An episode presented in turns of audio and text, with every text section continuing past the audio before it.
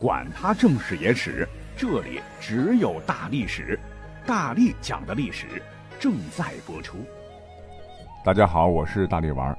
最近特别忙啊，一方面是筹划自己的新节目上线，一方面呢就是想着通过怎样的方式能够让在群里边以及在直播过程当中啊。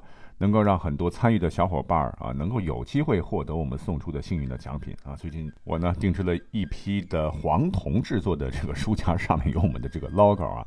那我会不时的在群里边空降哈，如果想跟我互动，或者是跟天南海北的一些喜欢历史的朋友们一起嗨聊，那就快快加入我们的微信群。具体的参与方式就在我们这期节目的介绍当中啊，扫一扫那个二维码就 OK 的了哈。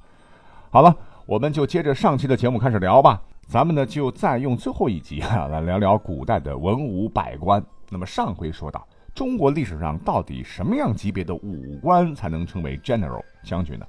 其实，我国古代的将军既是高级武官的职位，也可用于高级军政官员的称谓，又是军政官员的名誉职衔，甚至可以作为爵号使用等等。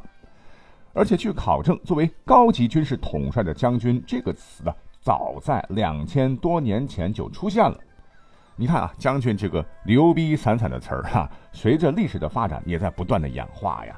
那魏晋南北朝时，将军有各种不同的职权和地位，比方说中军将军、龙骧将军等，多为临时设置而有实权。另外还有什么游击将军等，则仅为称号。在唐代有十六位御林、龙武、神武、神策等军，均与大将军下下设将军之官。宋元明又多以将军为五散官，明代的总兵官有挂印带将军号的。此外，宋元明亦称殿廷武士为将军。而到了离我们最近的一个朝代，就是清朝嘛，将军又分为了三种：一个是宗室爵号，如镇国将军、辅国将军；一个为驻防各地的八旗最高长官，这个 boss 必须当时是由满族人担任，像。广州将军、成都将军等，还有另外一种呢，就是掌管边防驻军事务以及管理八旗民籍、身兼行政军事一把手的封疆大吏，比方说黑龙江将军、吉林将军、伊犁将军。再有啊，就是临时出征的统帅，临时给个扬威将军、靖逆将军等这样的称号啊，这跟我们上期说的楼船将军、财官将军等杂号将军差不多的了。那讲到这儿，上一期节目我是留了一个伏笔啊，就是要谈到将军的威名。那么历史上最有名气的武将 CP，我们一定不能跳过要说的了哈。他们便是如雷贯耳的蜀汉五虎上将也，分别为前关后张、左马右黄，另外还有一个赵云。实际上怎么说呢？大家伙都比较熟悉的五虎上将啊，那都是《三国演义》编出来的哈。我们来找一找正史。当年有个人叫陈寿，他做了《三国志》时，将五人并列合为一传。那《三国志》是正史，压根儿他就没有提过五虎上将这个概念，而是经过漫长的历史演变，为后人所塑造。哎，前头也说了，什么前将军、后将军、左将军、右将军，在汉武帝的时候呢，那都是正牌将军。细心的你肯定会发现了哈，为什么我刚才介绍赵云的时候要单列出来呢？因为赵云呐，跟楼船将军和财官将军一样，都是杂号将军呐。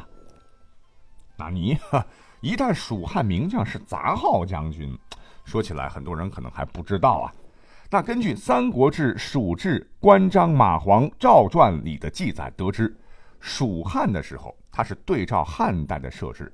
前后左右军的统帅分别是前将军、后将军、左将军、右将军，而我们的赵云恰好负责中军，而中军在蜀汉没有设置中领军，为什么呢？因为中军和外军的分工不同啊。赵云的职责呢在于禁卫，啊，说白了就是看守首都的部队，基本上是没有机会临阵破敌的了。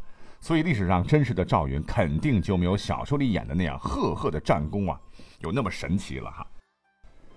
实际上，据考证，我们都熟知的赵云呢，他是当了一辈子杂号将军，而他的一生当中啊，确实有这么一次唯一的单独领兵作战的记载。只不过这场战斗他还输了，怎么回事呢？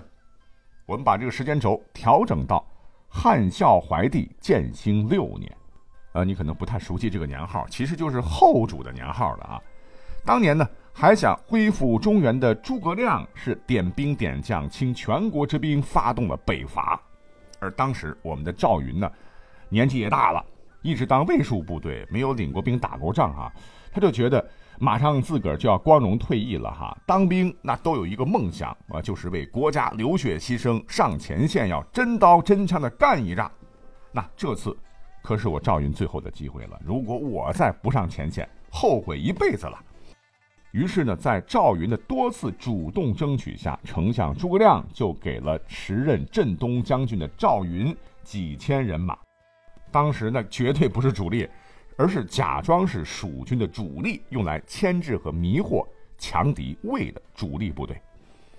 那当了一辈子保安司令的这个赵云，终于一夜之间成了野战军的司令员，啊，带着一支野战军部队，就大张旗鼓地杀向了当时的击鼓。说起来，击鼓在历史上很著名了。但是现在说具体地点在哪？哎，目前也是无法确定。那么根据地图上的方位，只能推测大概是在汉中北面某个地方。那当时也是一个易守难攻的军事咽喉要塞。那当时呢，作为杂号将军、镇东将军的赵云和扬武将军邓芝啊，就领着这三千人部队驻扎在吉谷啊，声势搞得很大啊，就是我们来了，我们要直捣黄龙，打垮曹魏政权了，还地于汉地了，哈，统一全国了，然后巴拉巴拉吧，这戏演的非常成功，当时就惊动了魏明帝曹睿啊，以为赵云率领的就是蜀汉主力，是想要一举拿下魏国国都的。慌乱中呢。他就赶紧派出了《三国演义》里头的一个窝囊废啊，其实他是一代名将，叫曹真，是调集关右诸郡的部队，然后进驻梅城，跟赵云的部队对峙。啊一看，魏国果然上当了，我们的诸葛亮马上亲率主力突然杀出祁山。曹魏这边呢，当时确实没有料到蜀汉会放这么一个大招，刚开始是兵败如山倒啊，天水、南安、安定等地纷纷的投降了蜀汉。那作为曹魏这边的统帅曹真呐，也是思索半天，哎，干脆不能轻举妄动啊！他就害怕蜀军会直捣黄龙啊。那眼看形势一片大好，哎，我们的这个魏明帝曹睿啊，竟然是御驾亲征，坐镇长安，就给曹真呢做起了后盾。这一下，曹军士气大振。那有了皇帝撑腰，岐山战场呢，曹睿就终于派出了名将张合前往救援。最后你猜怎么着？就是那个叫马谡的一个二 B 青年，哈丢失的街亭啊，形势一下子就翻转了。本来我们这边呢虚张声势的赵云，他没有多少人，主力部队受挫啊。曹真本来就数倍于自己的兵力啊，兵多将多粮多，僵持太久，赵云这边也是难以长久的维持下去，只好是败退回汉中。那根据《三国志注引》的《云别传》记载。说在撤退途中啊，赵云让邓芝率军先退，自个儿呢亲自断后。啊，后来这个曹魏大军就呼啦啦追上来啊，将赵云团团围住。当时赵云手底下有个人就准备关闭寨门和曹军死战。赵云说：“不行啊，曹军人多势众，我们此刻怕是要成烈士啊。”他竟然是一反常态啊，让手下打开营寨的大门。偃旗息鼓，让他们进来吧。那，曹魏的人一看，没这么打过仗的呀，营寨里边都静悄悄的，大门主动打开欢迎我们。哎呀，八成里边有埋伏啊，于是就先准备要后撤了。啊，这个时候，赵云瞅准时机，命令战鼓咚咚咚咚咚擂起来，弓弩手们集中火力，就朝着曹军嗖嗖嗖的一阵怒射。曹军一下子被打懵了，就各自践踏啊，死伤无数。赵云呢，顺利撤兵，后来又将栈道烧毁，使得魏军无法再次追击，从而保全了自个儿的人马辎重，没有受到太大损失。那撤到汉中之后呢，诸葛亮开始执行军规，我们的马谡等被斩首，赵云呢也因为战败而被减少俸禄。但是赵云在撤退过程中的这个出色表现，诸葛亮呢又要用赤牙府库的军资来赏赐赵云的部下。但是赵云呢，以没有在军事上获得胜利，自个有责任，拒绝。那这个故事听起来你不觉得很熟悉呢？这不就是诸葛亮的那个空城计吗？啊，实际上他这个原型应该是赵云呐。所以我们可以看出，赵云呢没有小说里演的那么神，但是也算是一员有勇有谋的战将啊。只是蜀国当时没有给他太多的历史上表演的机会啊，所以只给了他一个杂号将军，被后人呢就是经过演绎吧，归为了五虎上将。那赵云，说实话，那真是被埋没了的一代名将啊。那讲到这儿啊，我想很多听友们肯定还心中有一个疑问呢。长时间一直没有解开，那就是我们今天一直在说武将啊，将军如何如何，将军那样那样，好像很牛逼。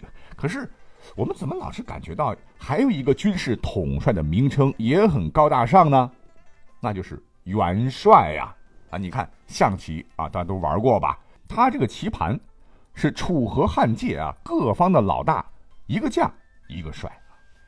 那你没有琢磨过，他们俩真的是一般大吗？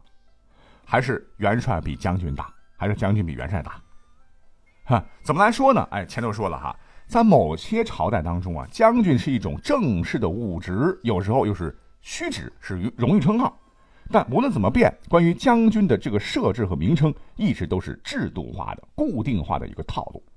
而相比之下，元帅可不一样，“帅”这个字啊，最早是用作动词，意为统帅、率领，后来就名词化了。是指军队的统帅。那么，据记载，春秋时期，当年的两大诸侯国，一个晋国，一个楚国之间，当时为了争夺地盘、争龙头老大呢，就爆发了过一次城濮之战。